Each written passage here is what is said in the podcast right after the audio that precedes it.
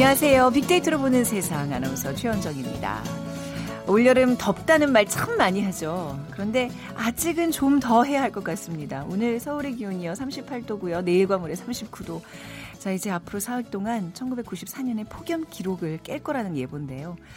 올 들어 온열 질환자는 2,200여 명, 사망자는 27명으로 이미 지난해 전체 수치를 넘어섰고요. 또 전력 사용량이 늘어가면서 정전사고도 이어지고 있습니다. 네, 이 절정이라는 게 말이죠. 그 다음부터는 기세가 조금 꺾인다는 의미잖아요. 다음 주 화요일 입춥니다. 오늘부터 사흘간 건강관리 각별하게 신경 쓰시면서 자, 얼마 남지 않은 찜통더위 잘 견뎌봐야겠습니다.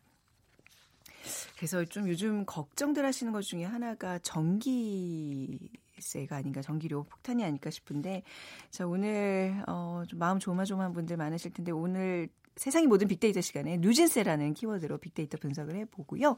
그리고 world 트렌드 빅데이터로 세상을 본다 시간에는요. 댐 붕괴 사고가 발생한 라오스 소식 살펴보겠습니다. 먼저 빅퀴즈입니다. 자, 오늘은 여름철 대표 간식을 맞춰주시면 됩니다. 이것은 톡톡 터진 알갱이를 씹는 맛이 아주 좋습니다. 대부분 쪄서 먹는데요. 구워 먹기도 하고 밥을 지을 때 넣기도 합니다. 이거 수염으로 차를 끓여 먹기도 하죠. 이뇨 효과가 있다고 하죠. 어, 처음 남북 아메리카 대륙에 걸쳐 재배됐는데 1492년 콜럼버스가 종자를 에스파냐로 가지고 돌아간 후부터 30년 동안 전 유럽에 전파됐고요. 16세기 초에 인도, 중국에 널리 퍼졌고 한국에는 16세기에 중국에서 유래됐습니다. 자, 하모니카가 생각나는 이것 무엇일까요? 1번 오늘 특별히 옥으로 라임을 맞춰봤습니다. 1번 옥돔, 2번 옥구슬, 3번 옥장판, 4번 옥수수. 오늘 정답 맞추신 두 분께 커피와 도나 모바일 쿠폰 드리겠습니다. 정답 아시는 분은 휴대전화 문자메시지 지역번호 없이 샵 9730으로 보내주세요. 짧은 글 50원, 긴 글은 100원의 정보 이용료가 부과됩니다.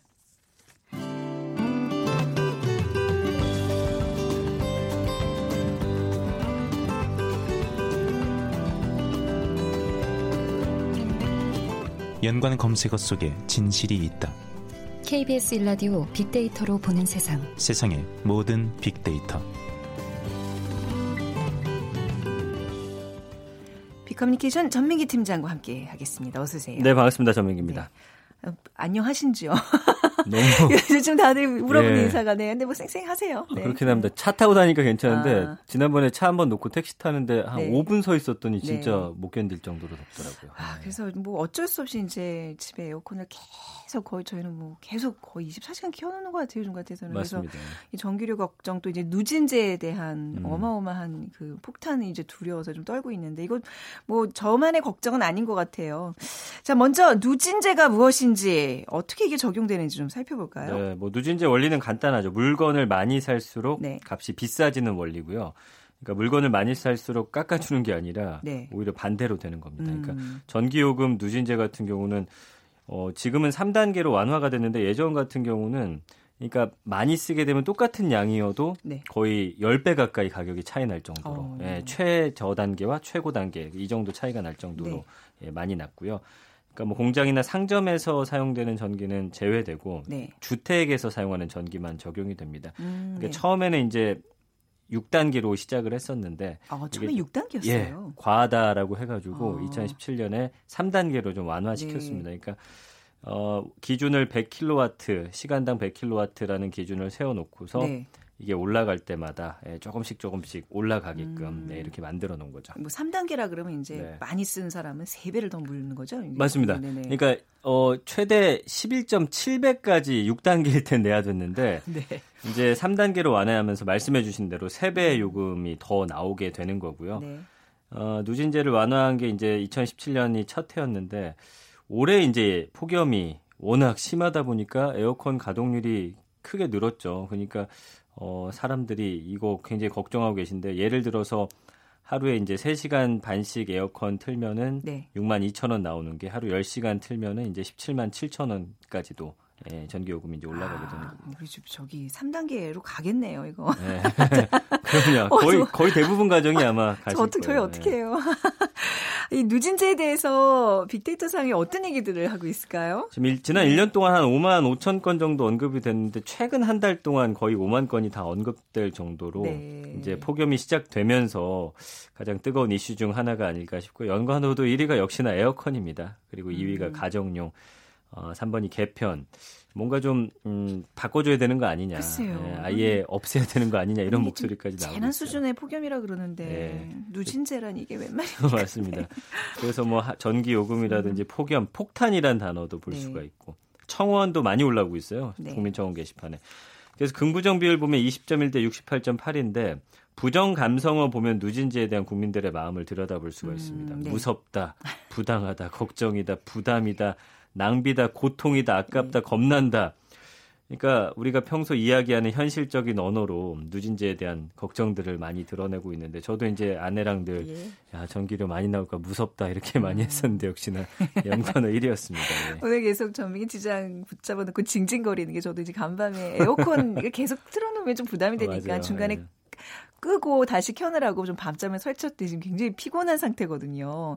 근데 왜 주택용 전기요금에 대해서만 이렇게 누진제를 적용하는 거예요? 그러니까 사실 공장이나 이렇게 네. 시장 일하는 곳에다 이거 매기면 네. 그분들이 감당하기 힘들 정도로 올라가 버리니까. 그렇죠. 아니, 그러면 충분히 예. 이건 이해하는데. 그러면 이제 가정에다만 주택... 하자 했는데 예. 예전에는 사실 이제 에어컨을 저희 집도 그랬지만 어머니 같은 경우는 더워도 웬만하면 안 키고 참았던 그렇죠. 시절들이 있었어요. 그때만 하더라도 이제 전기를 많이 사용하는 고소득층들에게 음. 좀더 높은 요금을 부과하기 위해서 만들었는데 아, 예, 예. 이게 워낙 덥고 하다 보니까 이런 경기가 무너져 버리는 그런 사태가 발생을 네네. 한 거예요. 그래서 음. 과거에 비해서 이제 집집마다 가전제품이 워낙 많아졌고 네. 또 전기도 많이 사용하고 또 가족이 많을수록 네. 전기를 많이 사용할 수밖에 없는 구조가 되, 되다 보니까 이게 이제 생겼을 때와는 다르게 이제는 네. 조금 처음에 취지와는 좀 네. 어, 바뀌는 그런 모습을 볼 수가 있는 거죠. 아, 이거 좀 네. 진즉에 좀 바뀌었어야 된다는 생각이 좀 드는. 이게 사실 뭐 아기가 있는 집이라거나 다둥이 집이라거나 맞아요. 이런 네. 더 많이 켜놓을 수밖에. 근데 왜냐하면 작년까지만 아, 하더라도 네.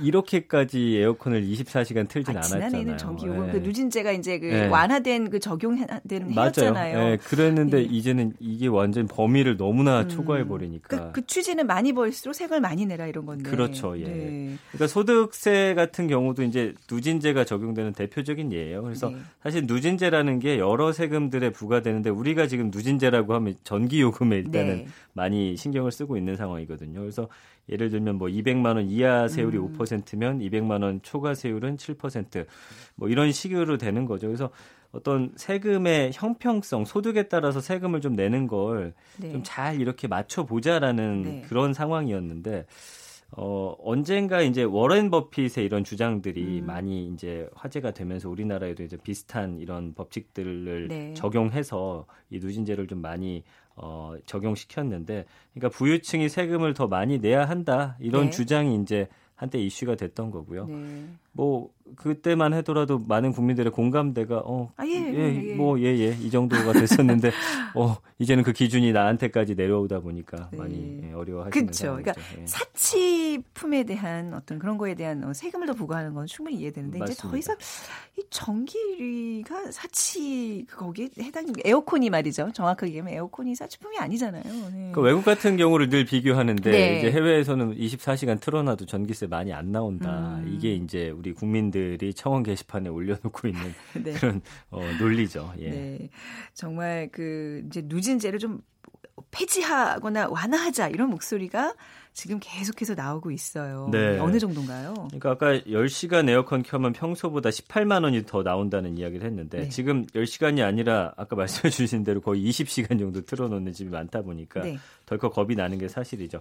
다음 달 나올 전기료가 얼마일지가 가정마다 지금 초미의 관심사인데 네. 어, 지금 뭐 국민청원 게시판에도 관련 글이 뭐 수백 개가 올라왔습니다. 그래서 음. 없애달라 아니면 줄여달라 완화해달라 이런 네. 글이 워낙 많이 나오다 보니까 정부가 재검토 가능성을 내비쳤습니다. 그래서 이제 박성택 산업통상자원부 에너지산업정책관이 네. 세종청사에서 누진제 문제는 좀 면밀하고 음. 과학적이게 종합적으로 현재 살펴보고 있다. 네.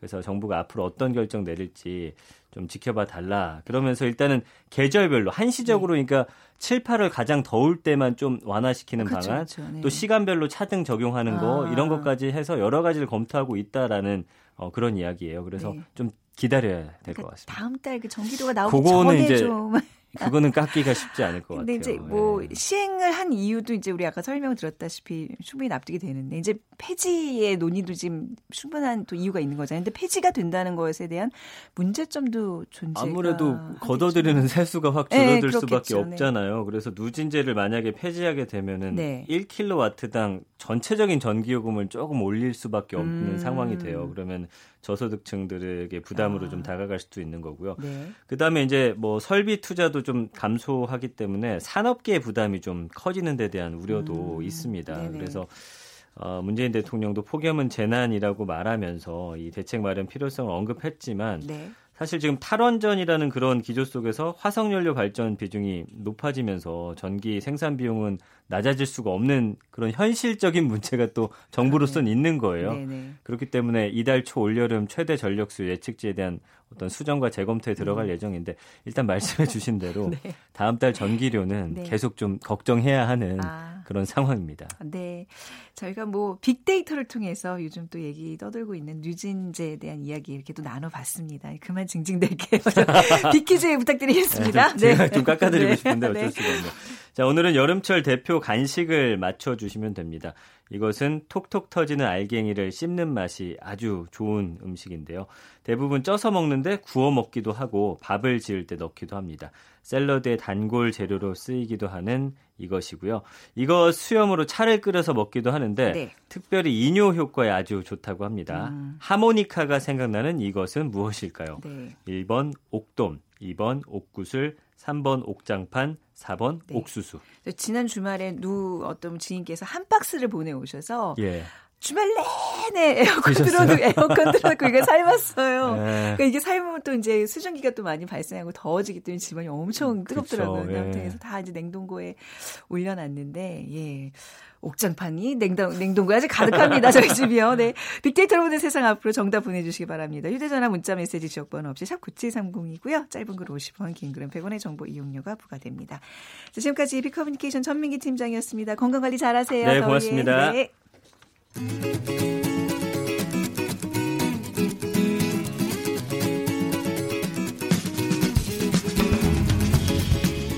우리가 보는 세계 세계가 보는 우리 빅데이터로 분석한 세계 이슈들. KBS 일라디오 빅데이터로 보는 세상. 빅데이터, 빅데이터 world 키워드.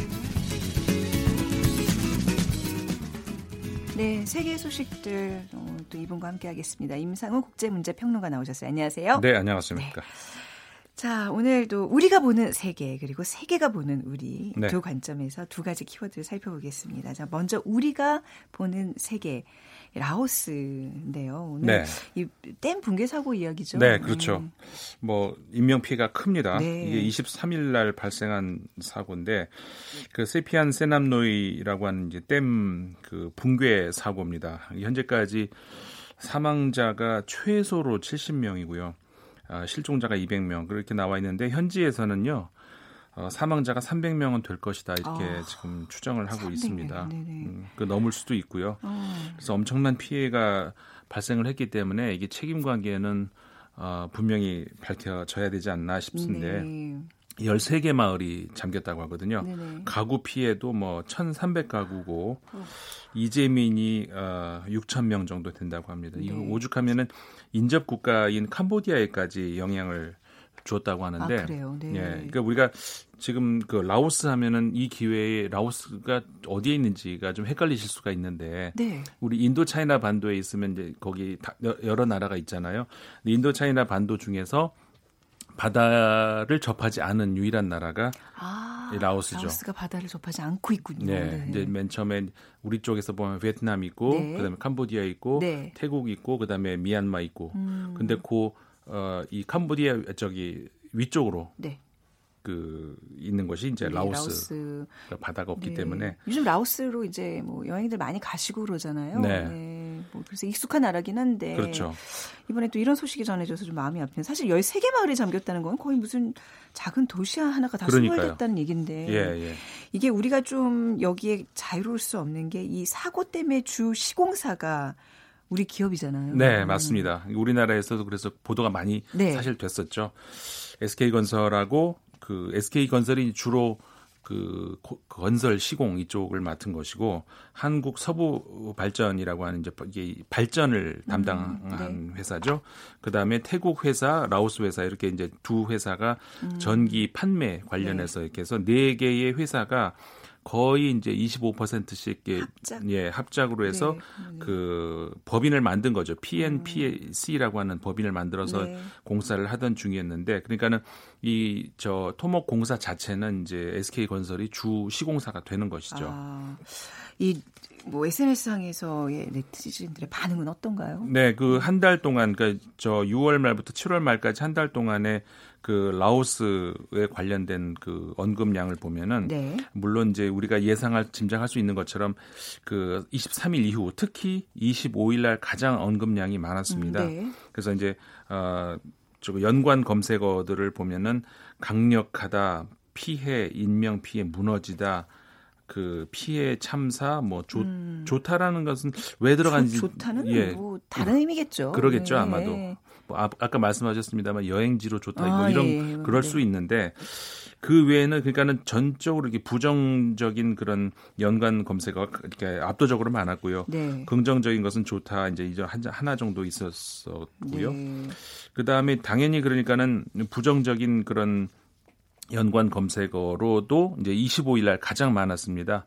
피해, 논란, 우려, 충격, 범죄, 뭐 폭행, 음. 뭐 폭행이 왜 나왔는지는 모르겠는데 네. 어쨌든 이런 아, 부정적인 관련 검색어들이 있었고 긍정 검색어로는 안전, 최선, 보상, 희망, 뭐 적극 적뭐 이런 단어들이 네. 연관 검색어로 나왔죠. 뭔가 이 보상이라는 단어는 이제 뭔가 그 책임 소재를 이제 앞으로 묻겠다 이런 네. 의미일 텐데 뭐 우리도 이제 긴급 구조대가 많이 파견되고 그렇죠. 있는 걸로 알고 있습니다. 근데 외신들 보도를 보면요. 우리나라 네. 기업들의 상황 보고가 좀 정확하지 않거나 또 책임을 좀 미루는 듯한 태도를 보인다는 지적들이 있던데. 그러니까요. 이제 예. 이게 좀 앞으로 문제가 깊어질 수가 있는데 어, 특히 이제 그 뉴욕 타임스 보도가 이제 계속 이어지고 있어요. 네. 어, 계속 이어지고 있는데 그 가장 최근 보도를 보면은 20, 28, 29일 그, 그 보도를 하는 거 보면은 그 이미 전날도 이 시공 댐 시공사들이 상황이 악화되고 있음을 인지하고 있었다라는 네. 거. 그다음에 심지어 그 중에 한 곳은 시공사 중에 한 곳은 사흘 전에 문제의 조짐을 포착을 했다라고 음. 어, 뉴욕 타임스가 보도를 했거든요. 근데 그럼에도 불구하고 이 마을 주민들은 홍수 발생 경고를 전혀 받지 못했다라는 네. 거거든요. 그러니까는 누구 책임이냐 이건 분명히 네. 밝혀져야 되는 것인데 네. 어, 이 그러니까 보도만 놓고 보자면은 음. 어, 한국 서부 전력 같은 경우에 이제 우리나라 국회에 제출한 보고서에 따르면은 20일 날 그러니까 23일 날 발생을 했잖아. 이 붕괴 사고가. 네. 20일 날댐 아, 중앙에 약 4인치의 치마가 발생한 사실을 인지를 했다고. 침하요? 예. 어. 그렇게 얘기를 하고요. 그다음에 22일에는 댐 상단부에서 10곳 정도에서 균열 치마가 균열. 일어난 어. 것을 발견을 했다. 이렇게 이제 보고를 했습니다. 근데 네. SK건설은 아, 22일 오전 9시에 댐 상부 일부 유실을 발견했다. 이렇게 설명을 했다고 하거든요. 그러니까 이런 걸로 이제 봐서 이제 왜 그 보고가 내용이 다르냐. 음. 이런 것이 이제 문제가 지금 그 외신에서 지적을 하고 있는 것이고요. 아, 그 다음에 이제 아까도 말씀드린 것처럼 어, 그 사전에 이런 위험성을 알았다면 네. 어쨌든 간에 그 주민들한테 경고를 해야 되는데 그렇죠. 그러면 이제 이 우리나라 시공사들은 그 라오스 정부에다 이야기를 했다는 거거든요. 아, 그 대피만 좀 했어도 이렇게까지 피해가 그렇죠. 커지지 않았을 이거 댐 무너져도 사람만 대피를 아, 했다면은 네. 그럼 뭐 근데 300여 명 희생도 했는데. 예, 전혀 이제 어, 저 경고를 받지 못했다는 음. 이게 문제가 되는 거죠. 그러니까 네. 이거는 시공사의 문제라기보다는 어떻게 보면 라오스, 라오스 어떤 당국의 문제가 될 수도 있는데 음. 어쨌든 이 좀 조사가 필요한 그런 상황인데요. 어, 라오스가 네. 좀 우리나라하고는 좀 사회 분위기가 아, 다르고 어, 어떤, 어떤 가요? 네. 그러니까 그 검열이 좀 심하고 아. 취재 자체도 이제 외신들이 취재를 하러 들어갈 거 아닙니까? 네. 통제가 이게 되고 있어요. 그러니까 음. 그러니까 접근이 안 된다든가. 뭐 독재 어떤 정권 네, 뭐 맞습니다. 뭐, 약간 그런 네. 어, 정권이기 때문에 아, 그렇군요. 예, 그래서 이제 이게 과연 우리가 속 시원하게 음. 그 주민들의 한을 풀어줄 수 있을지는 아, 장담을 하기가 어렵습니다. 이게 뭐 부실 공사였는지 뭐 네. 뭐 정말 폭우 때문이었는지 또 한편으로는 이제 어떤 정부의 그 대처가 좀 네. 빠르지 않았다는 뭐 그런 원인도 있겠지만 그러니까 우리나라 시공사에서는 폭우 아, 때문이었다 이렇게 얘기를 그렇게 얘기를 하고 있죠 지금. 예, 그렇게 네. 얘기하는데 그이 어, 뉴욕 타임스 보도에 따르면 음. 위스콘신 대학의 한 교수가 지지자 네. 교수가 이 라오스 전문가라고 하는데요. 아. 실제로 수력 발전 이런 프로젝트 참여를 했고. 네. 근데 그 말이 안 된다. 이렇게 얘기를 했다 그래요. 부실 공사 때문이거나 아니면은 그 폭우 예상된 시점에 너무 많은 물을 저수지에 넣었기 때문일 네, 것이다. 그러니까 네. 한마디로 운영을 잘못한. 예, 네. 인재다. 어, 인재다. 네 네. 이렇게 이야기를 했다고 하는데, 그러니까 네. 폭우라는 것도 7월 달에 그 7월 음. 말에 언제 그럼 라오스에 비가 안 온 적이 있었냐? 아, 그렇죠. 이렇게 얘기를 하면서 그걸 대비 못 했다는 거는 그건 인재 음. 아니냐 이렇게 어, 얘기를 하고 있어서 사실 땡 건설이나 뭐 시공 이런 차원에서는 우리나라 이 기술력 이 아마 세계 최고라고 알고 있는데 그렇죠. SK 예. 건설은 우리나라 국내에서도 굉장히 아. 최고 수준에 속하는데 그렇다고 이제 모든 책임을 다 우리가 면피할 수는 없는 거고요, 그렇죠? 네, 그렇죠. 네. 아무튼 이거는 이제 앞으로 사고 원인에 대한 규모가 계속 밝혀질 테고 또 네. 시간을 통해서 또 전해드리도록 하겠습니다. 두 번째 이슈로 넘어가 볼게요. 세계가 보는 우리입니다. 우리. 예, 네. 세계가 우리를 어떻게 바라보고 있을까요? 이번 주 키워드는 네. 뭘까요? 맥주를 그렇습니다. 우리 국민들이 맥주를 너무 많이 마시나요? 아니 그건, 그건 아니에요. 그건 아니고요. 네. 그 지난 26일이었었죠. 문재인 대통령이 이 광화문 인근에서 그 호프집에서 깜짝 어, 시민들하고 호프 미팅을 하지 않았습니까? 네. 청년 구직자 또 자영업자 중소 상공인 이런 분들을 만나가지고 1시간 40분 정도 네. 이 대화를 했던 그런 기회를 가졌었는데 네. 네, 이게 이제 그 외신에서도 보도가 됐는데요. 음, 네. 특히 어, 영국 언론들 음, 그리고 네. 이제 특히 그 영국 중에서도 스코틀랜드 언론들이 관심을 가졌어요. 왜죠? 아니 왜 스코틀랜드 네. 언론이 그랬을까? 근데 스카치 위스키를 혹시 섞어 드셨나요? 그럴 리가. 네. 그럴 리는 없는데 네. 이 우리가 사진이 남아 있잖아요. 네. 사진에 찍혀 있는 장면에 보면은 그 테이블 위에 스코틀랜드 맥주가 올라가 있 었던 거예요. 제가 본 사진에는 네. 국내 그 맥주 브랜드가 저는 보였는데 그렇죠. 또 그 한편으로는 또 스코틀랜드 맥주가 있었군요. 그러니까 사람들이 자기가 아. 원하는 것만 보이는 거예요. 네. 그러니까 스코틀랜드 사람들은 어, 어 이거 우리나라 건데 이렇게 아, 보이는 거죠. 그러면서 네.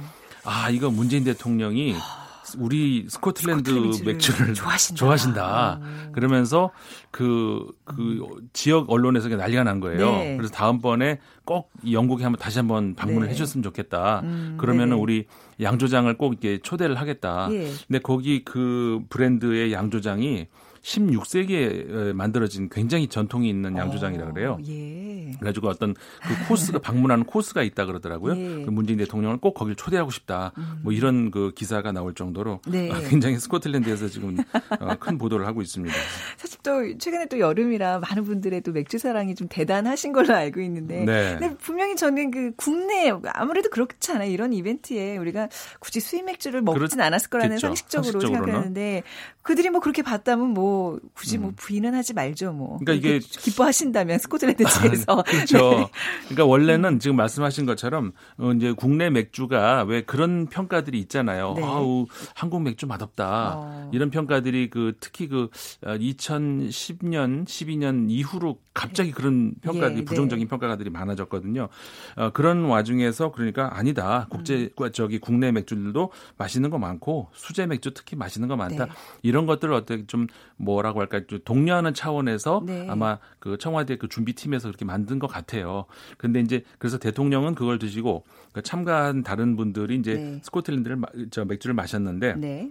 그게 이제 스코틀랜드에서 관심을 가졌던 거죠. 네, 저번에도 왜 이제 취임하자마자 그 기업인들 모아놓고 국내 뭐 중소 네. 업체의 그 수제 맥주를 이제 네. 거기서 다 같이 마셔서 그 맥주가 정말 폭발적인 사랑을 이외에 받았잖아요. 음, 이번에도 그 맥주가 그럴 것 같아요. 아, 뭐 그래요? 뭐 저기 어. 뭐그 브랜드 이름은 제가 말씀 안 예, 예, 드리겠지만 예, 네. 그게 또 이렇게 폭발적인 인기를 얻을 것 같은데 네. 그뭐 똑같이 또 이렇게 어쨌든 간에 이 저 스코틀랜드 맥주 역시 뭐 음. 어쨌든 문재인 문재인 대통령 대통령이 초대한 손님들한테 제공을 한 거니까 네. 어, 스코틀랜드 입장에서도 대통령의 권한술이다 어. 이런 해석을 할 수가 있는 것이죠. 이런 게 외교인 것 같아요. 그러니까 이제 뭐 당연히 이제 우리 거를 해서 어떤 정치적인 그런 네. 의미를 두지만 슬쩍 뒤에다가 뭘 하나씩 끼워 넣는 거예요. 그좀뭐 뭐 이렇게 약간 좀 그 사이로 우호적인 관계를 유지해야 되는 나라의 어떤 물건 같은 거를 예, 보면 예. 이런 식으로 굉장히 기쁜 마음으로 보도하면 그러니까 이런 게 이제 소위 말해서 네. 문화 외교 외교 PP에 네. 외교 PP에 김호성 PD가 예. 예 그리고 뭐 공공 외교라고 흔히 하는 네, 것이 이런 네. 것이죠. 국민들 마음을 사로잡게 하는 음. 거. 그러니까 스코틀랜드 국민들 같은 경우에는 네. 얼마나 또 어, 한국이 우리 맥주를 좋아한다. 네.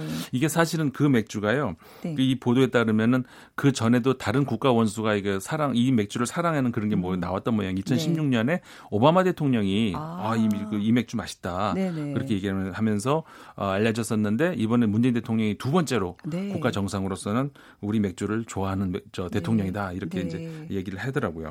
그러니까 이게 또 의도치 않게 어떤 뭐 스코틀랜드 뭐 지역과 또 굉장히 또 좋은 관계를 맺는 우리가 뭐 정말 돈 안 들이고 그야말로 그렇죠. 얻는 성과잖아요. 네. 네. 이런 거 굉장히 또 재미있는 소식이네요. 네. 자, 뭐 앞으로 이 대통령의 행보, 언론에 비춰지는 것들이 이렇게 좀 많은 영향을 끼친다는 거. 그렇죠. 오늘 또 새삼 느껴봤습니다. 네네. 자, 세계가 바라본 한국, 또 한국에서 바라본 세계 두 가지 이슈로 라오스댐과 맥주에 관한 이야기 나눠봤습니다. 오늘 말씀 잘 들었습니다. 감사합니다. 네, 고맙습니다. 네. 자, 오늘 비키즈 정답은요, 옥수수입니다. 네. 확실히 그 옥수수는요, 그냥 이렇게 심심할 때 드셔도 되고, 이렇게 좀 여름철에 지금이 제일 맛있을 때잖아요. 잔뜩 쪄놔서 냉동실에 얼려서 가끔 또 생각날 때 이렇게 녹여 드시면 맛있다고 하더라고요. 8847님, 남편이 옥수수를 무척 좋아합니다. 여름에는 옥수수만 보이는지 한 포대씩 사옵니다. 한 포대 사온 것을 맛있게 쪄서 단골 미용실, 약 국, 경비실 두 곳에 몇 자루씩 나눠드렸습니다. 자, 옥수수 덕분에 더운 날 모처럼 인심 좀좀 썼습니다. 괜히 제가 부끄러워지려고 했는데 저는 제 냉동고에만 꽉꽉 채워넣었는데 저도 좀 나눠 먹도록 할게요. 그리고 5557님, 봄에 텃밭에 아이들과 씨를 뿌려서 지난주에 수확을 하며 쪄먹었는데 진짜 달달합니다. 두 분께 저희가 커피와 도넛 모바일 쿠폰 드리겠습니다. 저희가 빅데이터로 보는 세상 마무리하면서 그 끝곡을 항상 요즘 신경 써요. 조금이라도 시원함을 드리기 위해서. 자, 오늘도 역시 엄선한 노래입니다. 비치보이스의 코코모 띄워드리면서 오늘 마무리할게요. 지금까지 아나운서 최원정이었습니다. 고맙습니다.